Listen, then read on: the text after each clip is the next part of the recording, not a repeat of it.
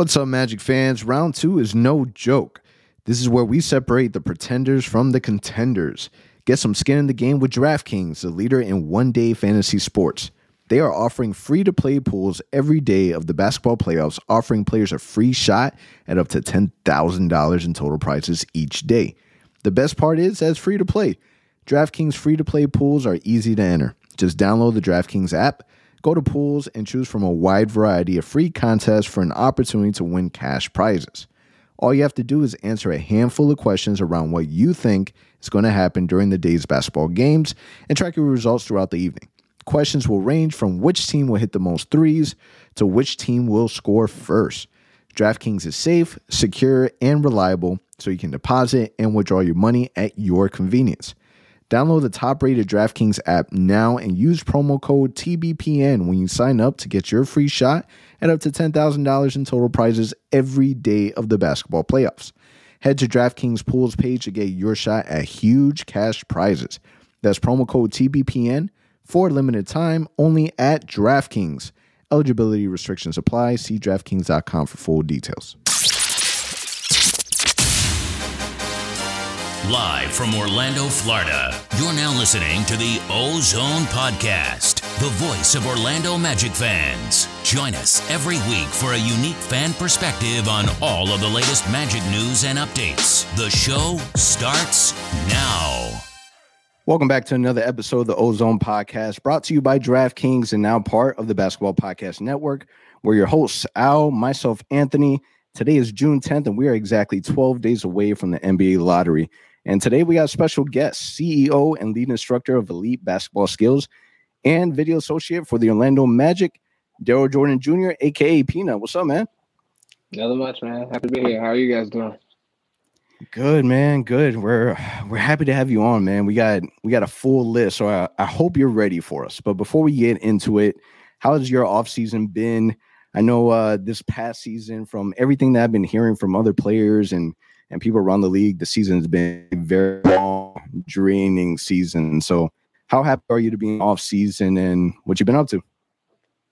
Uh, I mean, it's cool to have off season, but uh, it's just been up and down just because like there's so many different like tests we have to do or how many times we got to take them. So it's just a matter of like trying to get like that that that work life you know balance. It's it's hard to to do, especially you know play back to back game, you know, or you play every other day, and so you're just always kind of like in the gym. So it's almost like you sleep in the gym. But now that it's a little bit of a downtime and we just you know go to the gym to do whatever we need to do for that day, the hours are shorter. You don't have to worry about like watching or scouting or cutting a game or putting together something for you know coaching staff. You just kind of go in there, do your business with players, and then you like go home and you kind of have the rest of your day. So a little easier. Yeah, being around the league, I, I heard that it's just nonstop testing. It's almost on a daily basis, is it not? Yeah. So uh, I was fortunate enough that uh, I was allowed to go to the bubble. So I've been testing for like over a year every single day until they recently stopped it towards the uh, end of the season. So wow. yeah, it's like every day you go get tested, and every once in a while you got to go back twice. You know, just depending on whatever the rules are for that day. So uh, that part's draining because you're like, you know, you come up every single time you don't, you don't have, you know, the virus, but you're testing every single day to make sure you don't have the virus. You know, so yeah, it can be draining. That can be draining on top of like, you know, you can't go into the gym until this time because you to the test. You know, you got to be out right. this time to go do this part. So that gets draining, but yeah, man. They cool. they just announced today that uh, they're they're working on putting the the regular schedule back in for this upcoming season. So that's exciting. We're already getting a, a little glance of you know the fans going back into the arena. So it, it feels as if there's just a little more. You know, we're we're getting back to normal a bit. So that's that's exciting. Um, now, for those that aren't familiar with you, what exactly is it? What what are your job responsibilities when we say you know a video associate for the Orlando Magic. What what is it? What is exactly that you do for the team? Uh, kind of jack of all trades, but the biggest responsibility uh, we have to like watch like all of the other teams play that we're getting ready to play. So we watch all their games. Uh, we do the like film edit, so we're like putting in the plays, uh, breaking it down for like the coaches because they all they all have uh, specific areas that they need to look at and watch.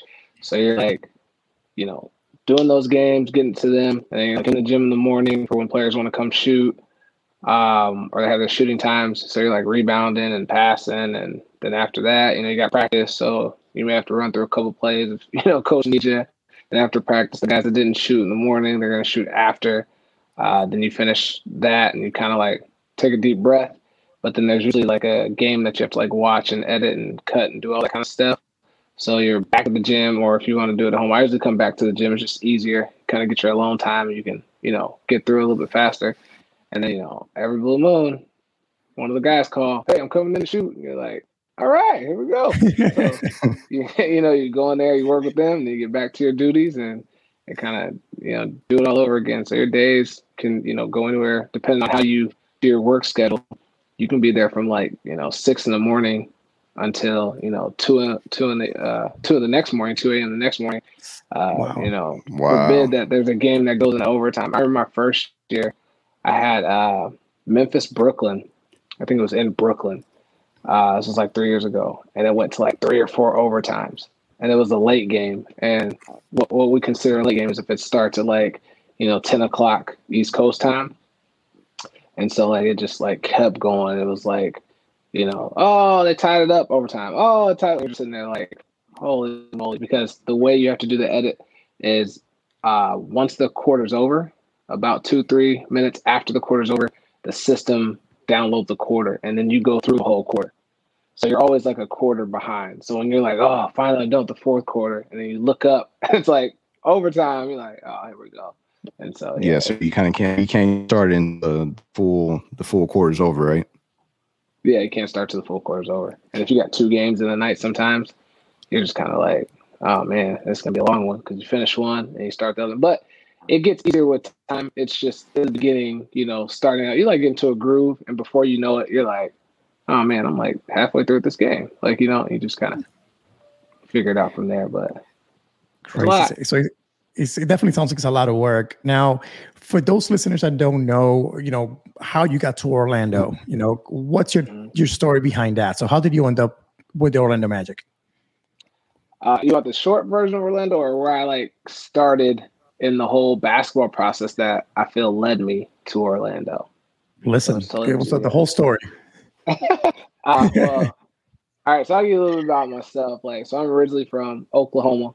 Uh, so I was like born small town Oklahoma. My parents moved to Nevada, so I like grew up. Uh, I was in Las Vegas. Like you know, I went to like, middle school, high school, so on and so forth. I ended up uh, graduating from the University of Nevada, Reno, and my childhood friend uh, was a lottery pick in 03.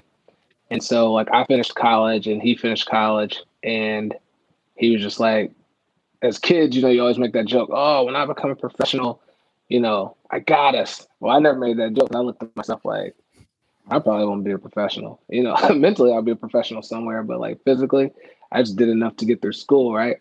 And I'll never forget, like uh, I'm sitting in college. I'd already graduated. I was just kind of up there, like, all right, what am I going to do? You know, the, of my life, as far as like, am I to keep pursuing like the basketball coaching stuff, or am I to get a real job, so on and so forth? And he called, and he was like, "You watched draft?" I said, "I did." He's like, You ready? I was like, I am.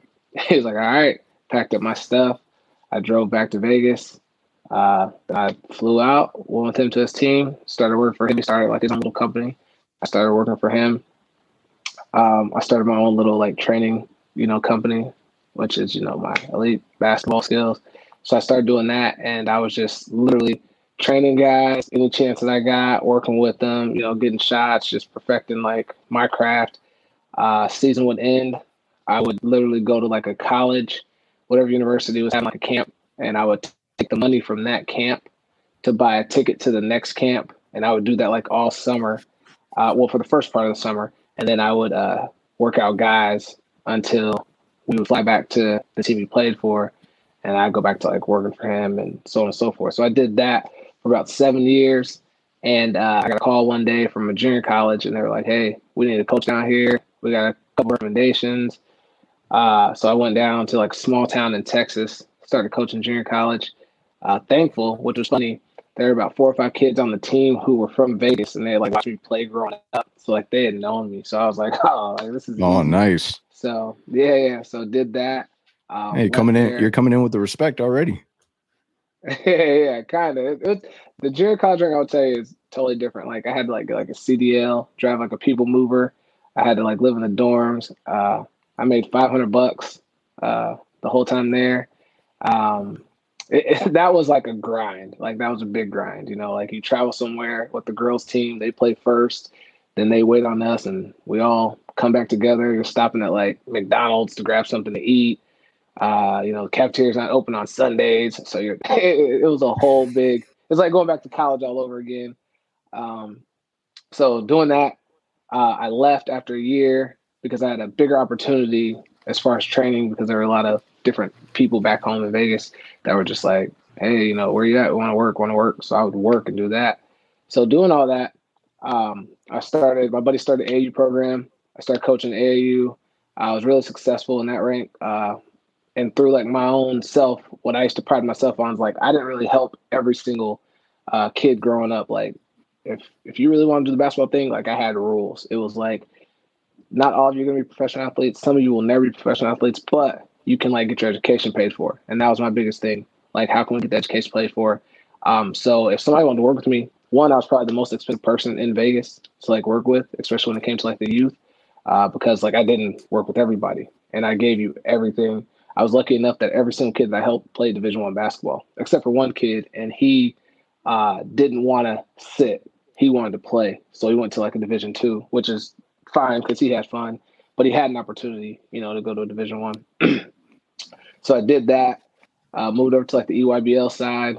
Uh, had some success, you know, with the EYBL program, and then um, I called my buddy's agent, and because we were friends after you know it's been 20 years, this guy's known me, and I was just like, hey, you know, I just want to know if you know anybody that would allow me to come out and uh, work the pre-draft. You know, I just want to kind of do it for experience. You know, I'm around all these guys all the time, and I just want to, you know, see what it's like to be in that arena.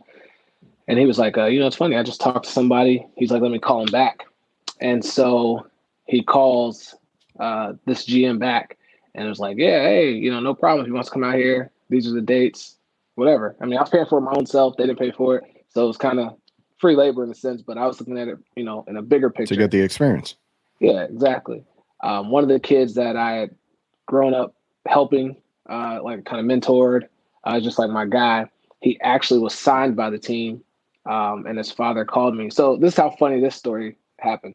So this was like let's say like a Wednesday um, that I talked to my agent buddy and asked you know for this opportunity. Calls me back like yeah yeah you got it whatever. Thursday I get a call from my buddy's dad like hey let's go watch and play. You got signed for the rest of the year playoffs. You want to go? I was like yeah whatever. We left Friday, so we fly to the team that I actually ended up doing you know, like the pre-draft for. Uh, GM walks in. I introduce myself. You know, Darrell Jordan. Blah blah blah. Boom. Thought nothing of it. I didn't really know. My agent buddy called me. He was like, "Hey, I just got off the phone with um, the GM there." Um, well, he was like at the gym. He's like, "Where are you at?" I was like, "Oh, I'm in the gym." He's like, "Oh, you here in Vegas?" I'm like, "No, I actually flew out to go watch, you know, the little fellow play."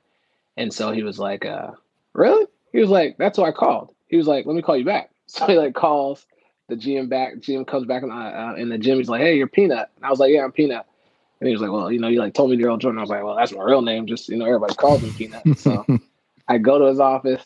I tell him my story. He was just like, "Wow." It's like you did all that, and then uh, everybody thought like I was in my 20s, and I was like, "Nah, like I'm in my mid 30s at this point." And he was just like, "What?" I was like, "Yeah." So I came out for pre-draft, and he I, first day I got there, you know, got set up, met, all that kind of stuff, started doing the workouts. The second day, he took the Orlando job. so I was just like sitting at this team, like, uh, you know, okay, like you know what I mean, like no big deal. Um, my agent buddy calls him. He was like, "No, I saw him. Great guy. He's like, know, had opportunity, so on and so forth." I'm like, "All right, cool." So I finished out my 11 days there. I get a call from the GM. He was like, "Hey, there could be an opportunity here. Um, you know, saw what you did. I loved it. Um, I'll get back to you. I was like, all right, great.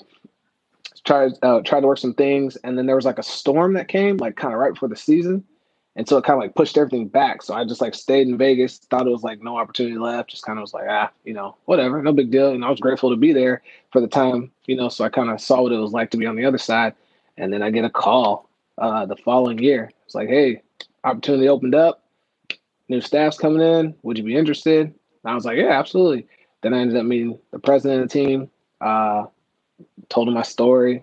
He was like, hey, we'll get back to you. I got a call uh, when they came to Vegas for summer league. And this is when I got to meet the head coach. Met, like we were all just powwow together. They all were like, "Hey, man, you know, like we could use you. You know, we'd like to give you this opportunity if you take it." I was like, "Yeah, sure. When do I come?" They're like, "When can you come?" I was like, out of respect for the job that I was working, um, can I just give them two weeks? They're like, "Yeah, yeah, no problem." And I literally two weeks packed up, came cross country. That's how I landed in Orlando. Man, that's that's crazy. So let me let me ask you: when it comes to opportunity within basketball, especially obviously in the league, is it is it is there any preference, or is really you're willing to go wherever the opportunity is? Because we went from First, Texas to to community to now, you know, going from Vegas to Orlando. Um, for me personally, or just period? Both, both personally and well, professionally. So, personally, for me, um, I love basketball so much, and I'm willing to, you know, take these chances because they don't come around all the time. It's almost like the draft, right? 200 people enter the draft. There's 60 spots, and only 30 are guaranteed. So what happens to the other 200 some or 100 you know 40 other people? They're not going to probably get that opportunity. So that's how I look at it. This opportunity happened. Um, why not take the chance?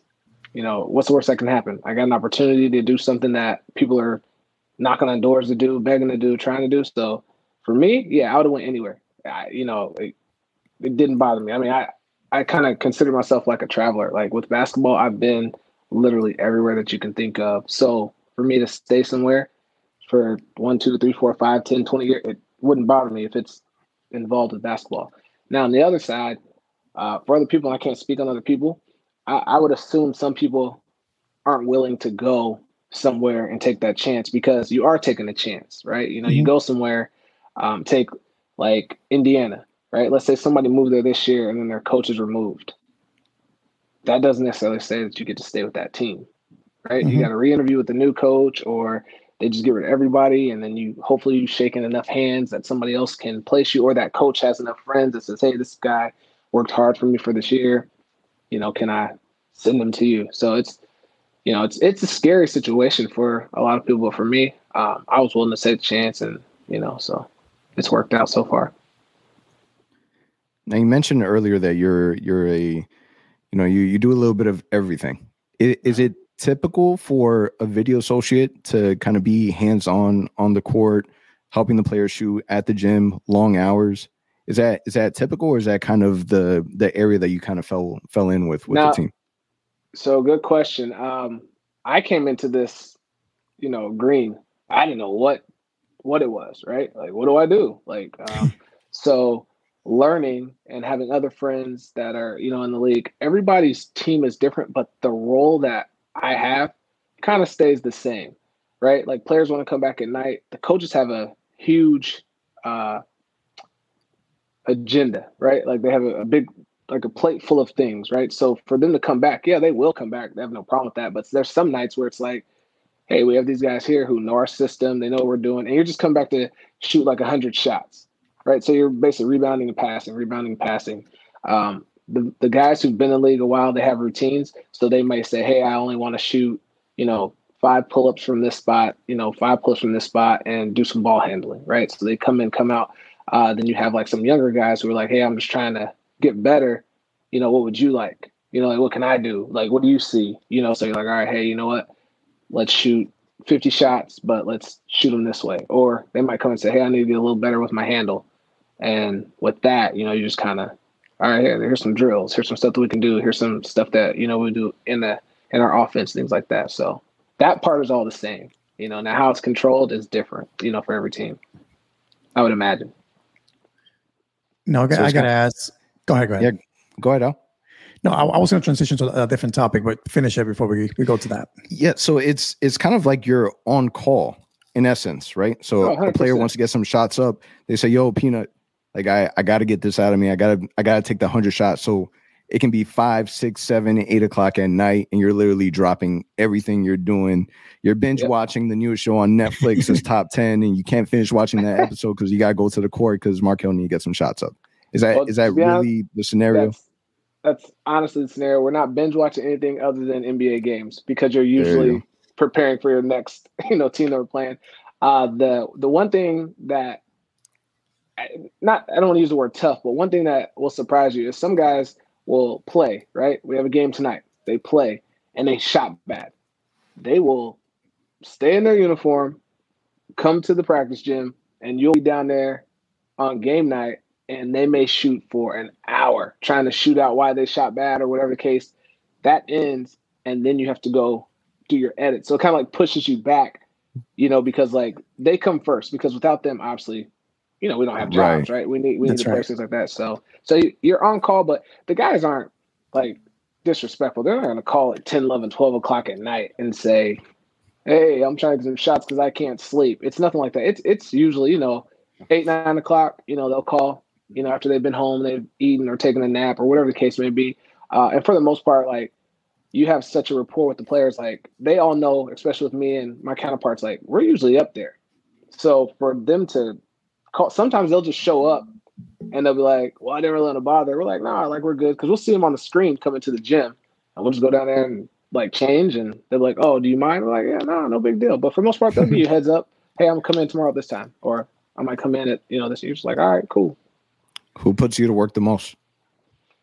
It varies.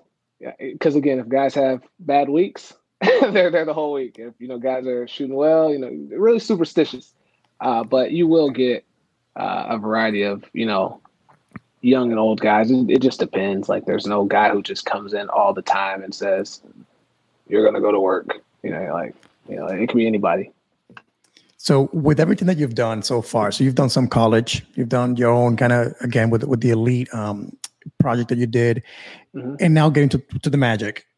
I gotta ask you. So then, what is your dream job? If you could kind of choose your path and, and idealize yourself at that situation, what would that be like? What role would that be?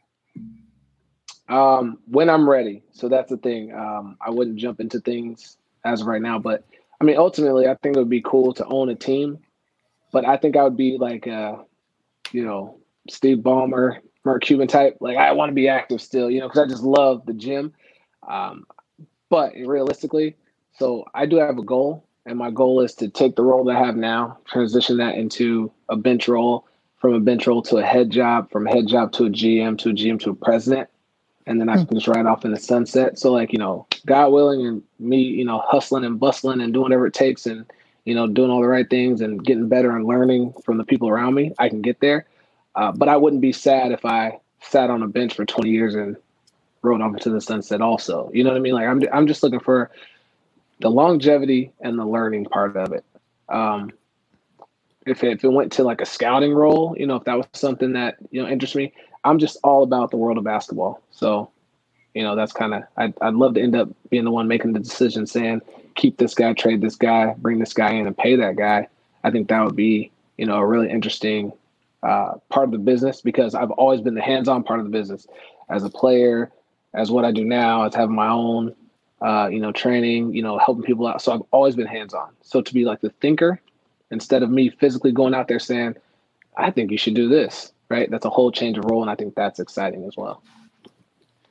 I think the uh, the first person that comes to mind is uh, Erik Spoelstra when when you see someone kind of go from you know the the video coordinator the you know what what you're doing right now and then you know now a head coach and has been with miami for a long time do you see that as kind of a, a motivation a pathway a, a blueprint of some sort so that honestly that's a great question so i i, I toy with that um i think that's great for myself Erik Spoelstra.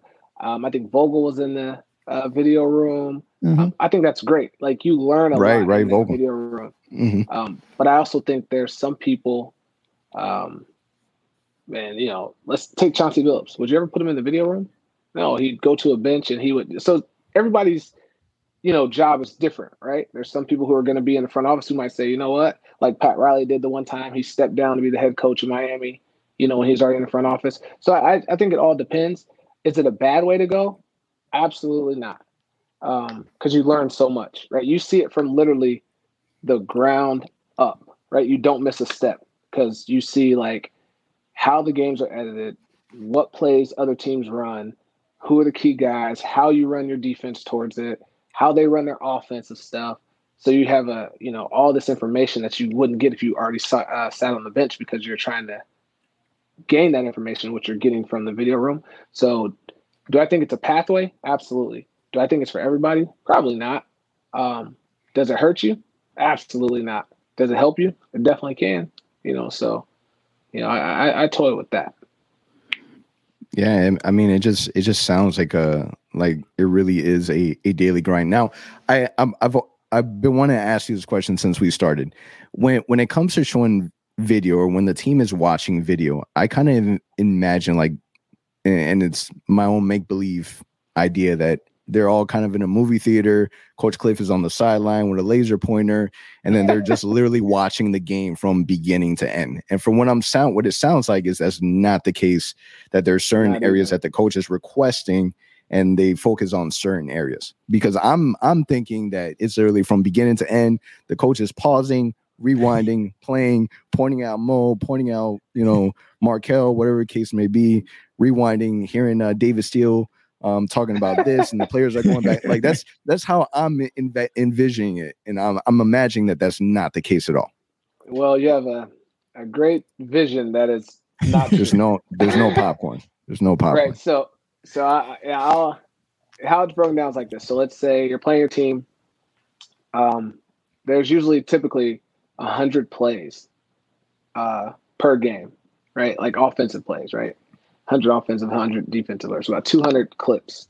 Uh, coach will take that game and he will pick out, we'll say, we'll say just on a day that's a little longer, right? Seven to 10 clips, right? And on average, he may pick four or five clips. But those are clips that, like, where we might have missed an assignment that could have changed the trajectory of what we were doing, or something that uh, we didn't really get to go over that much in practice, so we want to see it, right? So coach will get up there, he'll have his board, he'll literally, you know, put the information of like, you know, what's needed, you know, how we were last night, like whether it was like we had 10 turnovers and we should have had, you know, five or, you know, just things like that. You know, they out rebounded us by four, just visually so they're talking points for coach. Um, and then he'll go through film. If he uses film, he doesn't use film every single day, right? Or every single practice. Uh, but we'll go through and it's literally once he takes it, um, we'll have the edit and he'll just say, Hey, I want this clip, this clip, and this clip. We'll put it together for coach and put it on the computer. So he literally just has to click so it comes up and it he goes through, right? He'll just say, Hey, and there's no sound. So you're watching and all the guys are sitting like on a practice court in our chairs. Like we'll pull all the chairs out before they get out. And it's like this big, huge TV that's hooked up to our computer and coach just stands like in one spot and he's just like hey you know we need to rotate here or hey this is a good shot or you know look at this floor spacing. You know watch what happens when we move the ball. You know whatever it is that you know the topic is. Then after that he's like all right good. He's like uh, you know go warm up. So then we'll grab all chairs you know put them back all that kind of stuff move it up court and then they the uh, staff will come out and like you know warm them up get them loose. And then that's probably like 10 minutes and then we're like coach may like have a small walkthrough. Like he might say, "Hey, before we start, let's go over this, this, and this physically," and they'll just like walk through, and then we'll like start practice, and then that's how it is. Now, when the coaches have like your individual player that they're working with, so like let's say we'll use Markelle for example. Uh, coach will sit whatever coach is working with Markelle, right? He'll sit with Markelle and he'll do the same thing, but he'll have his own clips, right? They won't be the clips that we saw in practice uh, they'll have his own, and it could be whatever he feels Markelle needs to see. So if it's let's say some defensive rotations, hey, here's five clips, and they'll watch that before they shoot or after they shoot.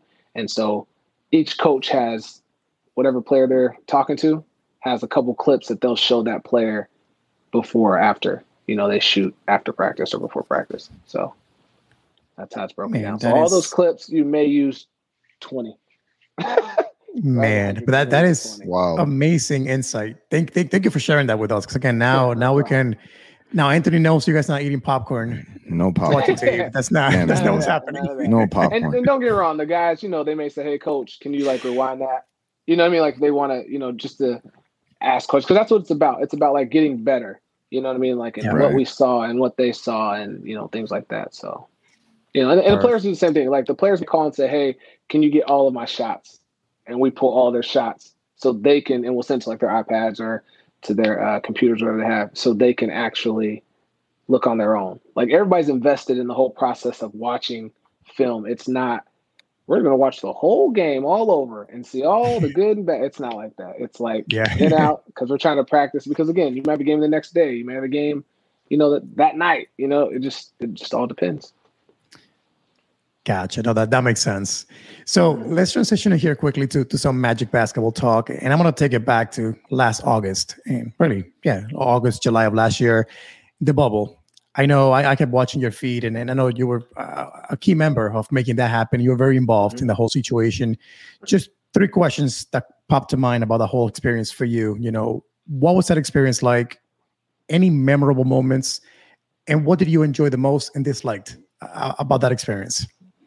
So I enjoyed the whole opportunity and the experience. And I'm thankful that, you know, like uh, upper management, you know, front office said, hey, you know, we trust you to represent the Magic and we want you to help out in the bubble. You know, would you mind? And I was like, yeah, sure. Why not? You know what I mean? Uh, so first and foremost, that was like the cool part. It's like being selected because there weren't a lot of people selected, right? Mm-hmm. Um, and there you truly were the jack of all trades because you had to make sure all of the, you know, PPE stuff was straight, make sure teams had what they needed, you know, uh, make sure you know, whatever places you could fill the gap, you were doing that. So you're always all over the place. Um, the length of the stay, it didn't really bother me too much. Like you're confined to one little area, and that's kind of like, okay, like what do you do, right? Um, so you could go swimming, you could ride a bike, you could work out, uh, you could do your job and work, obviously. you know what I mean? um, you could watch all the games. That was, you know, the cool thing. So you found things to do and you know with your time when you had the time uh staying in the same like hotel room you know for i can't tell how many days i was there. I was there like three months so you know what i mean? Like the same room. It was almost like groundhog's day every day. Wake up mm-hmm. do this go outside eat because you had to test every day. So you like literally you had to wake up you had to had this like heart monitor thing for your finger you had to get that you had to log on to your phone put that information into your phone, check your temperature, put that into your phone, walk over to your testing site, take the test, and then they they link that to your phone. So you had all your information, all your daily stuff every day.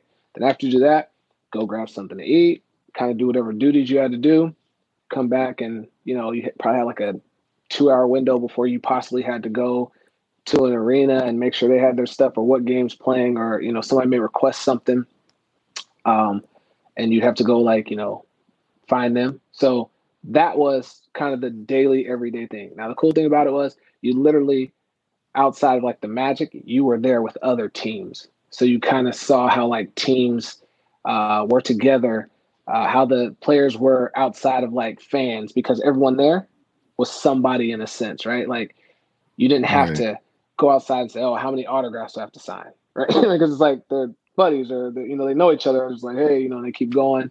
Um, you saw how teams like were you know uh, taking advantage of this and how some people were just you know I'm here in the bubble.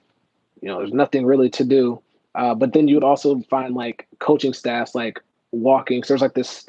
You could walk around where we were actually at. I think it was like three miles. Like if you walked around like 20 times or something like that, you know. So you would see people in the morning. That was their routine. They'd get together as a staff, They'd walk, boom, disperse. Um, Rob Pelinka every day would like go swimming, go run, and then he'd vanish. You know what I mean? Like into whatever. But you, every day you would see like all these different people doing all these cool things. Um, so that was an experience.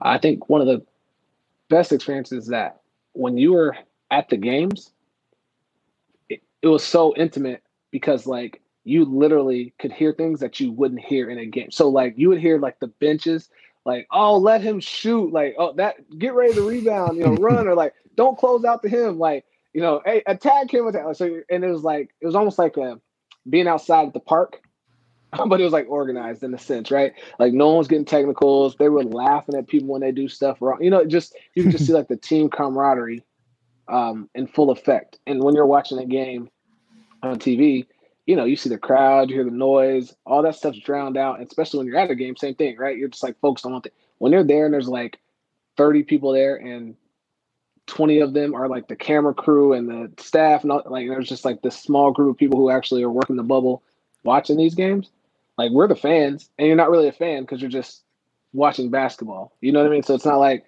oh i'm totally rooting for this guy because like it's just a basketball game now when the magic play it's different because you're like invested in those guys right so you're like oh man right. you know, good shot oh i can't believe you did this uh, but other teams are just like wow you know and you get to see up close and personal like those players. And that was like a cool experience, right? Because you could say like this is their element.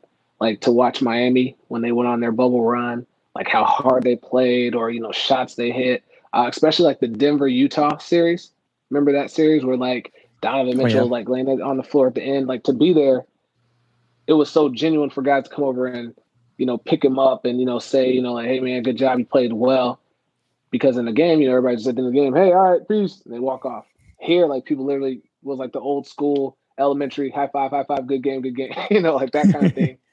and then they end up at the same hotel and they're, you know, playing paddleball or whatever. You know, like it's not like there's like no beef, but you know, you can see the dynamic. Like Miami, I feel like they would go everywhere together.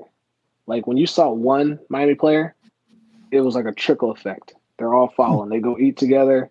They go back to the room together. They would go, you know, there's like this like in the middle of where there's like a little restaurant. They all go eat together. You know what I mean? Not say other teams wouldn't, but they would be in packs, right? You have like four or five guys, two or three. Guys. Miami was like, if you saw one, slowly but surely you would see everybody coming. And team you know, chemistry. Stuff yeah. stuff like that is important.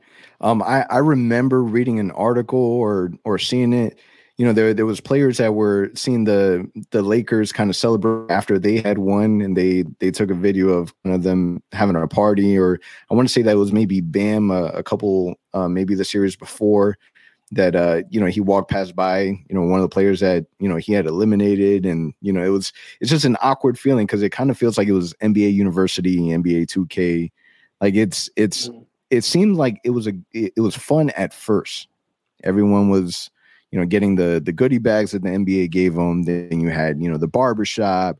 You were able to go fishing. You're able to do that. But three months is a really long time. And after a certain time period, I can see where it it does get draining and it gets draining really fast because it's literally nonstop. It's it's it's basketball. It's not like you yeah. can go home and kind of decompress. Can't go home to right. your family. You can't. You right. know. You know. You're not. You're not laying in your own bed.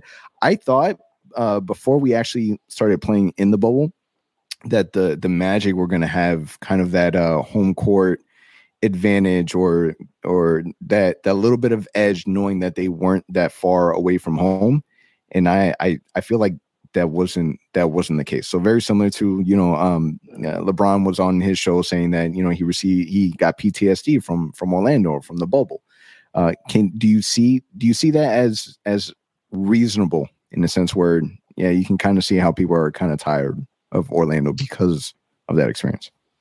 Well, yes and no. Like I understand being tired. Like you know, you being away from your family for that long, um, or just your everyday things, right? Like you could, hey, I go to this coffee shop, you know, every morning before. Like you're not doing that. Like you're just here, and it wasn't like you know anything was going to change, right? Even when they started to bring the families in towards the you know end of the bubble, it wasn't like, oh, my family, you know what I mean? Because like you're already in that routine of doing this, doing this, doing this. Now you're just adding like kids. So you see players with their families and kids and stuff. No, it was great, but they couldn't really hang out because you know you're preparing for the next game. Um, so yeah, I could definitely see how you know someone feels like that. But also with like the advantage, you know, because we were here in Orlando, there's no true advantage. They didn't get to go home. Like we're At just all it's it was almost at times you could say it was worse because like if your family's 20 minutes away and you don't get to see them for I think the Magic stayed here like six weeks, right? You know what I mean? Like you don't get to see them for six and they're 20 minutes away. It's different if my family's in LA, that's across the country, right? Um, and even at that, let's say we just had the bubble and families could do whatever, like what were you gonna do?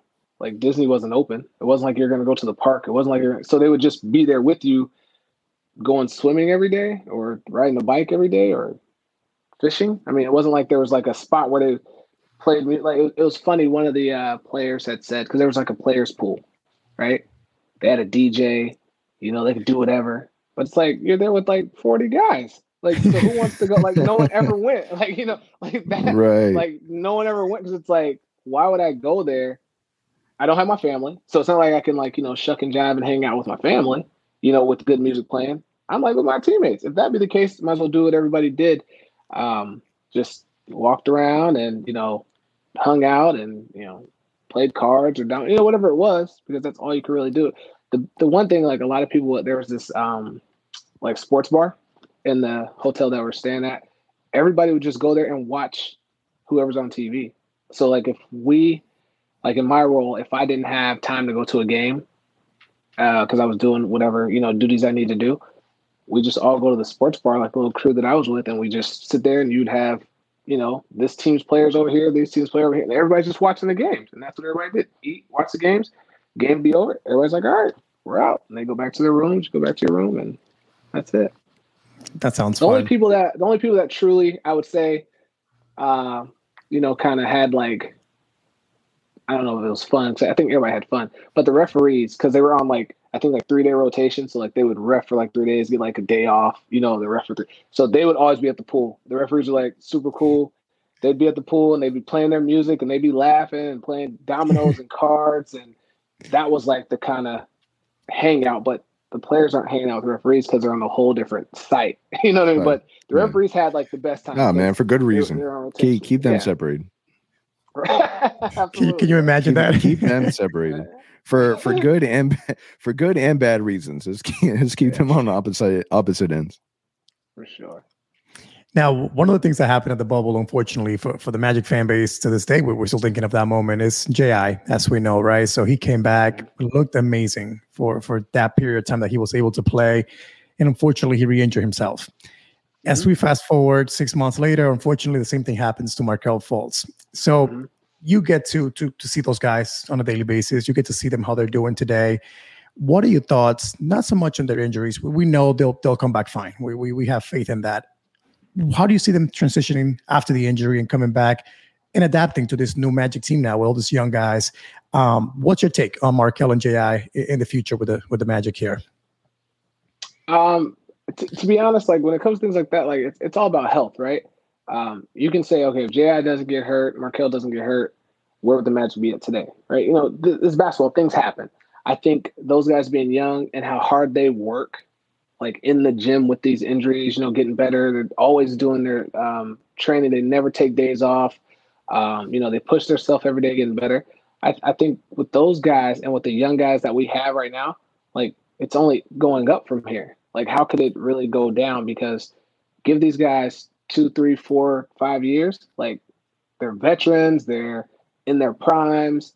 You know, they're going to have a lot of minutes on their on their body because they have all the years experience. They're going to, you know, be able to work through things that they uh, didn't have the opportunity to work. Like it's, I can only see positive things, you know, going forward. You know, and the Jag gets back to, you know, his potential. He could have been like the defensive, you know, player of the year, or at least first team, you know, all mm-hmm. defense. Like when he's putting up great numbers, you know, uh, prior to that injury. If you get him, and then if Markelle plays the way that he was playing before his injury, you put those together with the guys that we have that came over in the trade, the guys that have been here. Um, you know, how Cole played, you know, this year, how Chuma played this year, you know, RJ played down the stretch, you know, a semi-veteran guy, you know, in, in Gary Harris, how, you know, he could, you know, fill a role. T Ross being T Ross. Like, I mean, I, you know, you just need, you just need games at that point, right? You know what I mean? Like the more games they play together and get comfortable and start knowing where to be on the floor for each other. Like, you know, look at Mo down the down the stretch. You know, he had career highs, you know, in a couple categories. You know, Wendell's been solid. I mean, I, I just don't really see a hole in that team other than, you know, experience, right? You know, get more experience. You never know what could happen. And no one gets, you know, injured. But it's basketball. Things happen. So, you know, you know, blessed that we don't get injured and let's see who wants to play. You know, because they're gonna yeah, have to play it, every single night against those guys. It just seems like it happened really, really often to what felt like only us. but I've already like mentally, I've already mentally convinced myself that you know Markelle Gi that they have some crazy Wolverine surgery treatment that they had, and they will never injure themselves in in the same way again. I've already knock mentally prepared wood, myself. We're good. Now, yeah. now I do want to take it take it a little back back to 2019. Mm-hmm. Markelle was still newly traded to the Orlando Magic, and there was we we already got word that he was going to play, and there was a big um, uh, there was a lot of hype in seeing what his his shooting form looked like, and no one really knew what it was. And then randomly, there was a viral video that gets posted of Markelle shooting, and the thing went wi- uh, viral. Everyone kind of went crazy over it. Um, and we noticed that you were one of the ones that were there shooting with him. We did some crazy investigation. You have no idea how Al and I were able to connect the dots, but we realized that you were there with him. Now, the the wild thing about that video that was posted, literally maybe a few minutes later, that video was deleted within a quickness. Um, first, I don't know if there was any conversation that was had. Like again, imagination of mine. I'm thinking like Markelle received a text message we're stopping right now. Who posted that video? Delete that video, and then you continue going. Um, and if that wasn't the case, um, uh, how how was the the training process with Markelle during during that time of him finally being in a new situation and and being able to to really you know work on his game, work on the shooting, um, with you know health kind of a little bit behind him. Uh, well, first, hats off you guys with this investigation. So you guys did crazy. Notice that I was in there. um, so that was um, in the summertime. We were in LA at the like Mamba Academy or whatever, uh, working out, and the gym. I don't know if you've ever been there. So it's a huge gym, and there's stuff going on. Right, there's other professional athletes in there, other you know things going on. And I want to say at that time um, there was like the ending of like a kids camp or something, and I'm assuming because this I, I don't know. I'm assuming some kid was like, "Oh, that's you know, Markelle Fultz. Let me so on and so forth." Um, and as we're working out, we, we don't notice that. You know, we're not, we're not looking to see who you know checking everybody's phone, things like that. I mean, it's anybody can walk in that place. You know what I mean? As far as an athlete coming to uh, get working, so when it came to that, we didn't know until after the fact. Like we were done working out, you know, we're like changing, doing whatever. I'm gonna head back to the hotel, you know, whatever. Um, and you know, it's like, hey, you know, you guys, blah blah blah. No one was upset because it wasn't like a secret. It was just more of like a safe space. He's working out. He's gonna have to show the world eventually. I just think it was kind of probably, you know, faster than what people anticipated, or wasn't when people had anticipated. Now, as far as it getting taken down, no clue because I mean, we don't know how it got up in the first place. Uh, but we saw it. You know what I mean? Like, because you know, once it hits the airwaves, before you can take it down, it's passed around and sent and so on and so forth. Uh, good thing is, you know, he was hitting the shot, so that makes it even more intriguing. You know what I mean? So right, like, right, right. Um, uh, at least they were considerate. They waited for the. They only posted the, the shot making. the shot that went in, right? There, there was some thought process that went into it. I think I think it was more, uh, and I'm like from a fan's perspective, right? You hear all of this, you know, you want to see all this. He was picked number one for some reason. You know, he, you know, did what he did in college to get to this point, and then you don't see it, and then you hear all these rumors and whys and this and everybody starts, you know, playing detective and trying to put two and two together, and they're really getting five when the answer is four, you know, because you just don't know. And then to get a glimpse I think just makes people go, wow, I have to see this in full person. Um, but if you think about it, right, when you finally got to see it, his numbers weren't that bad. Like, you know, from like people were thinking like, oh, he can't do anything. You know, he's a terrible this, he's terrible that. But if you go look at his numbers, like he really helped the Magic for the time that, you know, he played, you know, before the injury. You know, whether it was shooting, whether it was uh, you know, creating, whether it was just just playing basketball. And you have to remember he was off like a year from playing basketball mm-hmm. in a sense, right? Um, so the work that he put in uh, prior to that, because when he you know first came to the team, obviously he wasn't playing because he was still coming off his injury, things like that, and rehabbing, and then going to the, into that summer and just working hard, and then coming into our training camp and then working hard, and then boom, here you go. This is Markelle. It makes people say, oh, I see why he was a top pick, or I see why he's a you know really good guard. And then you get the injury, and you're like, ah, I want to see more. Um, so with that, he just has a great spirit about himself. Like he's never down on himself. Um, he's always you know honest with himself. He'll come get extra. He'll he'll do more. He'll do whatever it takes. Like he's he's a guy who you want on your team because he's coachable, and he could easily be a number one pick who says, "Hey, I was number one pick," or a guy who says like, "Oh, can't believe this is happening to me." You know, it, it can go so many different ways, and he's totally opposite of all that. He's coming in. You know, he listens to our shooting coach. Uh, they work together. Then he works with his position coach. They work together. Then he gets any advice from any and everybody, you know, myself included, and you know, I'm a video associate. Uh, he, he's you know super into making himself better and he has this thing about him where you know he understands people are going to say what they're going to say but like that's not his like focus his focus is i can only control what i can control i'll tell you a quick story we were in california when we were doing like the workout and uh i was just sitting with markelle and i said you know kel i just want to ask you like if i'm getting too personal let me know he's like no you know Pnutt you guys whatever i was like all this stuff that you hear like these announcers these you know radio personality. He was like, you know something, Pina? He's like, I don't even like watch that stuff. And I'm like, you have to. I was like, because I watch it. He's like, no, I really don't.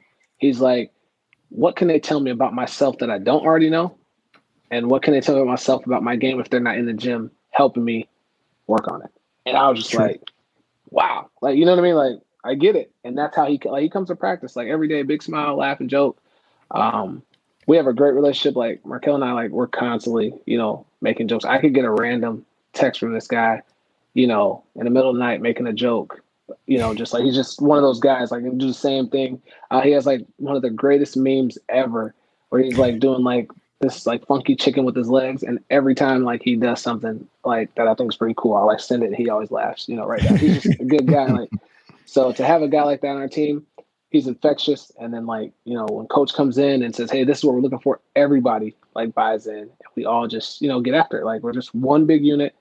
We all work together. We want everybody to succeed and we don't have a glory hog. It's all about me. It's just like, hey, if this is working, we'll go with that. If that's working, we go with that. So that's amazing to hear. Uh, now, I, I got to ask you a quick follow up to, to the Markelle conversation. Um, I'm just a firm believer in, in, always thinking positive, right? Out of any outcome, let's let's remain positive. So the injury with Markelle, obviously, not what we wanted. We we wanted to see him play, but in my opinion, at least as a fan, it gives him more time to keep working on that shoulder, keep working on the shooting form. Mm-hmm. And I know he wanted to elevate that shot a little more. It gets him that mm-hmm. time to do so. Is that kind of the same approach that you think Markelle has, and you as part of the coaching team?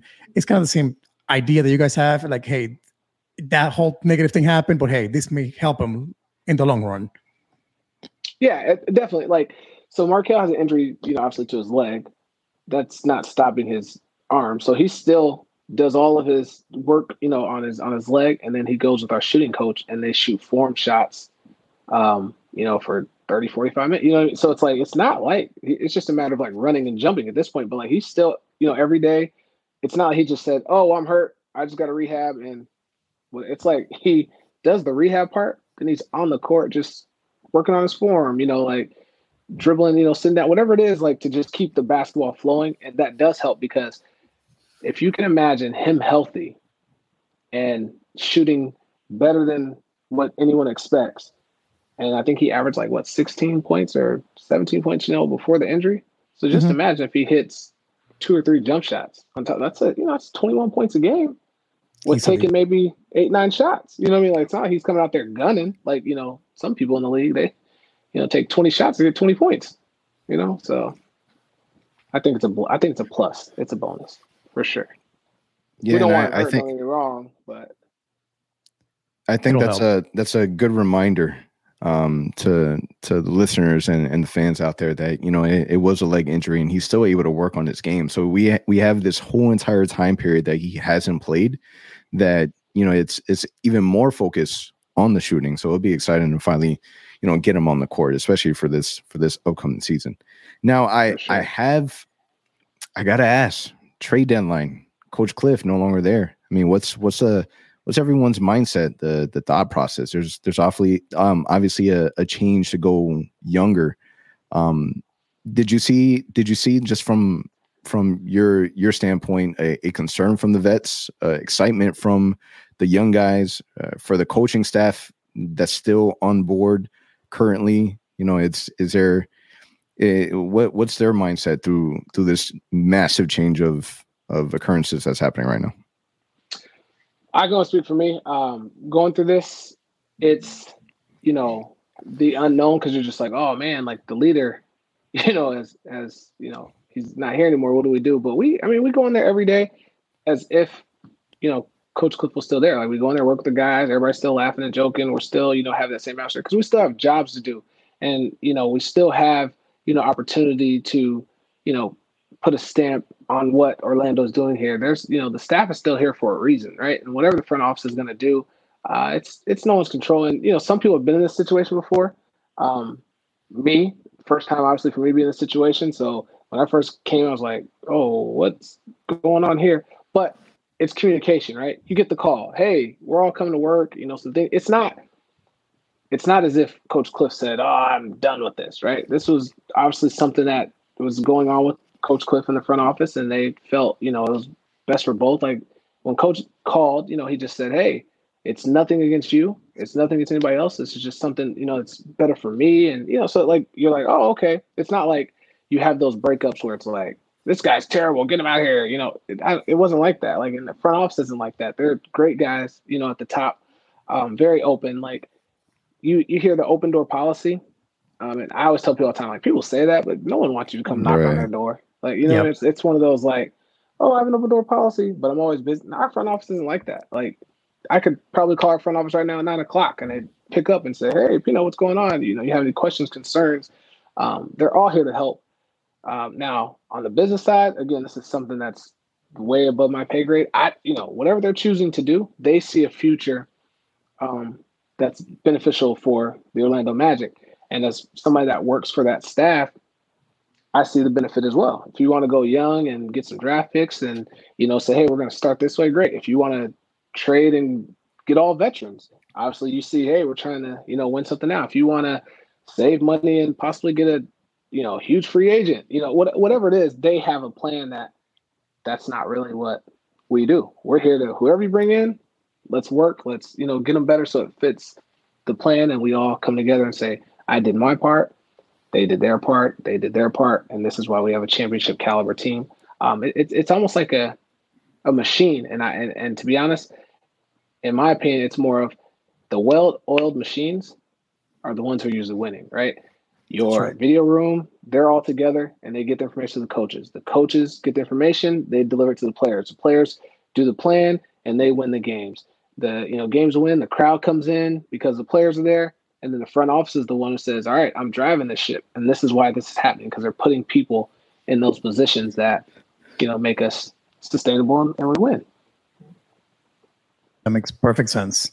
Well, I got to ask you earlier on in the show, you said um, one of your dream jobs would be to transition to the front office to, to some mm-hmm. position where you're making the decisions and you're kind of running the show. Um, if you are running the Magic, you know what what is your vision of the Magic right now when it comes to just long term vision. What is your thoughts on the future of the franchise right now with this transition to go young with the players on the roster? What are your thoughts on that at this moment? I think it's in good hands. I mean, if you look at and I don't know our average age, but I'm assuming it has to be 23, 24 ish. Yeah. Like, young. And I, and I, and honestly, I think that's probably a little older because I, I, I want to say, you know, like what RJ's like, what, 20, uh, I think Cole may be like 21. You know, Mo and Wendell might be 22, 23. Markelle's 23. You know, you have your older guys like Gary. I think he's 26. Yep. You know what I mean? Like, you know, you know, you have uh, Terrence, who's the elder statesman. I want to say Terrence might be like 29. Like, you know what I mean? Yep. uh, uh, or, or James Ennis might be 30. Like, you know, so it's not. It, so yeah. take off. Let's say you take off the older veteran guys, and you just go with like this young group in the trade, so on and so forth, they have to be 22, 23. So I think it's in great hands. You're just wanting them to uh, stay young but grow up quick is a term that, you know, like an old coach of mine used to say, right? I want you to be young and play with all this vigor and all this, you know, excitement and so on and so forth. But mentally, I want you to grow up quick so you know where to be, how to be, what it takes to win, you know, come back to the gym and get better. uh, you know, read your playbook or ask questions, you know, watch film, get a routine, you know, all the stuff that, you know, is is preached. You want them to do that, but you also want them to play with their youthfulness, you know? So I, I if I were if I were, you know, running it, I would say we're headed in awesome direction. You know what I mean? Like this is almost perfect. Could you use, you know, an all-star Vooch? Sure. you know what I mean? Like, you know, you know, that's somebody who you know just can count on every single night, right? He's going to do this. But can you get that out of the other guys on our team? Sure. Well, again, just imagine it's healthy.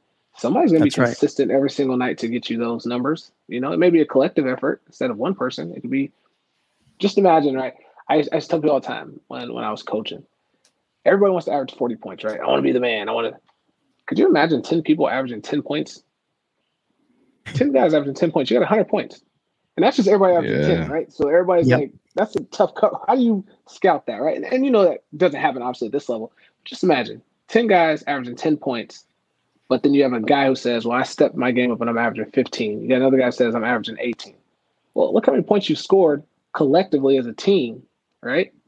Like that's kind of what it looks like it could be from our team. You just hope everybody averages 20 and we're just blowing everybody out every single night. you know? that's that's what we want, right? Yeah, we're hitting that 200 mark every night. Everyone averaging 20. Just get out and go, right? Defend and get out and go, right? Yeah, man, I I think you you hit the nail on the head. Uh, right now, it's it's there's there's so many young guys, and I think from the fan base, there's there's a worry that there's just not enough uh, development to go around because you can only put five players on the court at one time, mm. and you you have players that you know maybe now with a different coaching staff that they might benefit from you know another coaching staff to have a little bit more of an of an opportunity. And i said this before i think that um i i view Mo Bamba as as a rookie this season. Just i'm not sure what has been said what has happened i'm not in the mix i don't know anything i'm just an outsider um but i i've always thought that you know he's a player that would benefit from a different environment and luckily we have the opportunity that the different environment is a, a different coaching staff now, um, Pino, we're gonna we're gonna get into our our overtime, and and it's pretty much okay. just rapid fire. I'm gonna ask you, you know, three simple questions, and you just give us your response. The first one. All right. Am I timed on this response? Nah, nah, you're not. Oh, you're okay. not time. If you want to elaborate, you can elaborate. Um, if you were a young player trying to make it into the league, which path you think uh, would be the the best way forward? Is it through college? Is it international? Or is it the the newfound glory of the G League? All right, so that's a loaded question. So I would say college because um, you never get that time back in your life, right? To like be a young adult growing into whatever you're going to grow into. You know, college basketball is awesome. You know, March Madness, things like that. That's a great experience. Um, I sometimes, you know, talk with my buddies like maybe they should possibly change the rules because you know, like college football they got to stay like three years, you know, before they go pro. Um, and I think possibly make a rule like if you win a national title as a freshman, you can go out. If you're national player of the year, you can go out. Um, if you, you know, I don't know, make the final four, you know, something like that, then you can go. If not, you got to at least come back for another year. One, I think it helps you mature. It helps your body. It also helps, you know, uh, scouting, you know, things like that. You kind of see a little bit more. But at the same time, free country. If you feel like you're good enough to go, uh, go. So I would say college is a is a big benefit. Um, now, when it goes to international, I don't see how that hurts you because you know, like Luka played professionally, you know, international wise where he's from, and look at what he's done in the league. Um, RJ went over there, he's successful. Uh, LaMelo Ball went over there, he's successful. Other people, Brandon Jennings, you know, uh, people have done that. So that's you learn like the pro style. Uh, going to the G League, same thing, right? You're in a pro routine, and with the G League, you get opportunity to um, play against other pros, right? Uh, every single night that are in the caliber of where you're trying to go. Because overseas, you could potentially get into a system where uh, they're old school, just dump it into the big man. And it's so slow, and you don't really get to, you know, show off what you can do, right? Opposed to like the G League, they're going to play NBA style because all these people are trying to get NBA. So I think they're all beneficial. I think just it's what's beneficial to the person. But if it were I, uh, I'm I'm biased. I would like to see guys go to college. You know, two years unless there's a certain requirement, like I, you know, kind of made up on my own uh, for those guys, just because um, there's people who went to college for three, four years and they're in the Hall of Fame. So just because you go to the league early doesn't mean you're gonna make the Hall of Fame, right? You know what I mean? Right. you get more years on your body, but eh. Yeah, and get that free education too, right? In the process. Free education, yeah. or some, you know, some of the free education. That's true. now, second question for you. I was going to ask you for five, but that's too many. I, I want to ask you for just two guys in the NBA today that kids should try to resemble the games after. Again, we all know we all want to be the next Steph Curry, the next LeBron, but we know not everyone is gifted with those those traits that they have. So, two are, who are two guys that you think kids should watch and say, "Hey, I'm going to learn from those guys"? So I'll give you three, right? and I'm not going to say guys. I'm going to say if I were the player, right? Who would I have to look up to? It would be me, myself, and I. And the reason why is because your skill set is not Steph's, your skill set's not Kobe's, your skill set's not LeBron's, your skill set's not Kevin Durant. You're, you're none of those. You are who you are. Um, could you take some things from someone's game? Sure, 100%. But how many people handle the ball like Kyrie? How many people shoot the ball like Steph Curry? How many people are, you know, 6'12, as Kevin Garnett once said, you know, about some people who I'm not seven foot, I'm 6'12, right? Uh, that shoot the ball like Kevin Durant, right? You're 6'1, 135 pounds. How can I model my game after Steph's, right? I can get in the gym and I can shoot it and keep shooting it. So I, I don't I don't think they should uh, compare themselves or look up to anybody in that regard. But do I think you should say, "Ooh, I like that move that that person does. Let me see if I can do that." You know, "Ooh, he shoots 500 shots a day.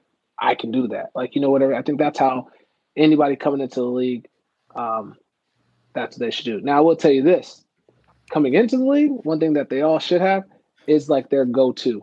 What is their one thing that if I can do this consistently, I always have an opportunity, right? And so if it's, you know, for a big man, if I'm just gonna jump hook, right, left, right, jump hook, I'm gonna make sure I can do that, right? I'll work on everything else, shooting threes, putting on the ground. But if I can, if I get to this block and I can jump hook consistently, right, left hand, that's my key. And all the other stuff is just what makes people say, "Oh, wow," right? Like that's good. So that's my opinion. If that helps, you know, answer the question. I know it's kind of off the question, but that's what I. Nah, that's a, that's a that's great perfect. answer. Me, my yeah. me, myself, and I. I like it. Yeah. Now, um, so I, I'm not sure if you've you've seen it, but there there's a picture of uh, Patrick Star from SpongeBob kind of going around. There's a picture of him kind of locked down in chains, and then it looks like he's on trial. And then you got a bunch of people on the outside kind of looking down.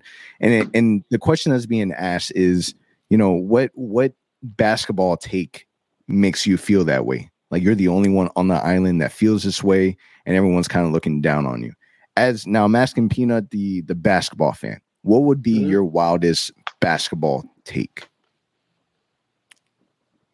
Take as in what sense? Like what? What am I like? Take take as like, in for. I'll, I'll, share you. I'll share you mine, and it's probably okay. not not. It's probably a little insensitive now that I think about it. But I'm a die hard. I'm a die hard T Mac fan and okay. I, I will I will live and die um, when I say that I just personally believe I'm biased. I'm I personally believe that T Mac was a better player than Kobe Bryant.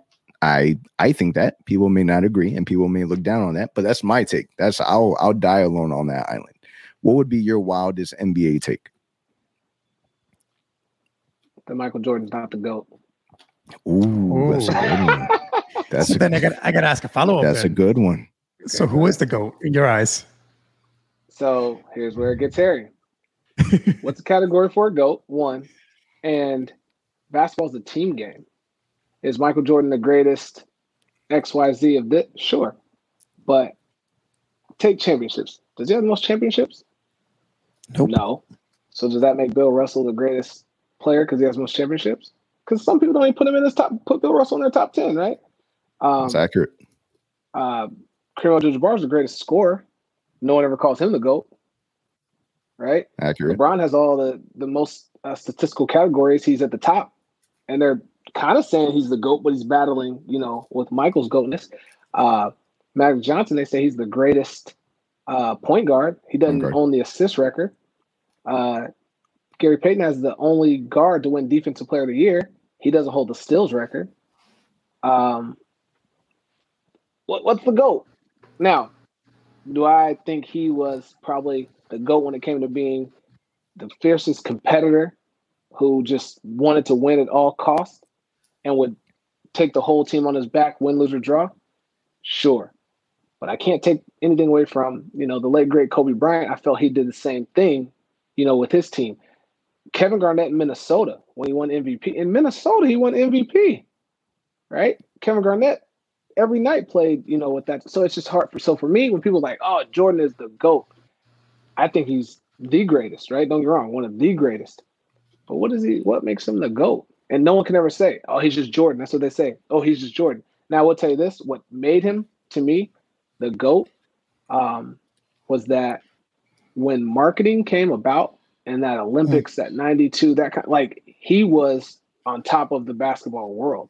And then to go to the USA team and do how, you know, play, you know, with his grace on these, you know, the the, the other countries. And so it's like, wow, that's Michael. But you know, Michael didn't lead that team in scoring, right? You guys know who led that team in scoring? Charles Barkley. That's crazy. so think so, about that. Think about it. And, and collective, great talent, right? So And why doesn't he? Christian. Why doesn't he use that comeback with Shaquille O'Neal? out of out of all the times they dog him on the on the TNT show, that's that's ammunition that dude should use. Because honestly, regardless, they're always going to say, "I got something that you don't have." Is That's it. Kenny Kenny doesn't have uh, uh, NBA Olympic, you know, gold medal, but True. you know Shaq and Barkley do or whatever. But Kenny has two rings and Barkley does not. You know what I mean? Shaq has what four rings and Kenny only has two. You know, they all have one up on everybody or whatever. You know, Hall of Fame or so on and so forth. That's all he could really ever say. Well, I'm in the Hall of Fame, and the only person that really affects is Kenny. Yeah, And Kenny could also and Kenny could also probably come back now because I didn't uh, TNT just like that show just all become like Hall of Famer broadcasters or whatnot. Yeah. can technically, you got "Uh, technically, I'm in the Hall of Fame. I'm just not Technically. player. so, so that would be I- my, I- my thing. Jordan's not the goat. So, but but you, it's kind of now you left us on the edge. Who you? Who's that one player you're putting on the pedestal? It only fits one. Who are you putting up there? I'm biased. I I, I think Magic Johnson is the There you go. Basketball Point guard. player, and I'm not and I'm not talking about skill wise, talent wise, things like that. Just what he brought to the game. Like let's run, let's smile, let's have fun. This is a game. Let's you know, let's just create you know the the crazy passes. Let's do all the stuff at that height, at that size that other people don't do. And also, Magic is the only one that ever. Um, he's the only NBA point guard to average double figures assists for a career. For his career, For his Wow. career. that's crazy. So, you know, Matt Magic Johnson. I like it. Magic I like Johnson. That's it. a Laker, but I like it. I like it. He's talking about player. Yeah, he's a player. He's a right? Laker, yeah. Magic Johnson, he's a Laker. Uh, Darrell Jordan Jr., aka Peanut Man, it was a pleasure. Thank you so much for joining us on the show. For those that want to continue following your journey, where can they find you on on social media? Uh, you can go to Instagram. It's Mister like M R uh, P N U T T. So it's just Mr. Peanut. Um, same like all, all my tags are the same. Like all my handles everywhere. It's just Mr. Peanut. Like P N U T T though, not spelled the correct way. Spelled the friendly way. P N U T T. You can find me there. Uh, Twitter. Uh, I, I really. That's that's about it. You know, I'm not I'm not too savvy on the whole Facebook and all these TikToks and things like that. I'm old, man. Like, you know, so I'm I'm barely hanging on with the uh, Twitters and the and the and the Instagram. Yeah, man, leave leave the TikTok alone. Leave it alone. leave it for the youngins. Exactly. All right, man. It's a wrap. Thank you guys for listening. We'll see you next week. Hey, thanks. Thanks for having me, guys. Thank you for listening to the OZone Podcast, the voice of Magic fans. Follow us on Twitter and Instagram at the OZone Pod. And remember to subscribe and leave a five star review on all your favorite podcast listening platforms. Pulling up to Mickey D's just for drinks? Oh, yeah, that's me. Nothing extra, just perfection and a straw. Coming in hot for the coldest cups on the block. Because there are drinks, then there are drinks from McDonald's. Mix things up with any size lemonade or sweet tea for $1.49. Perfect with our classic fries. Price and participation may vary, cannot be combined with any other offer. Ba da ba ba ba.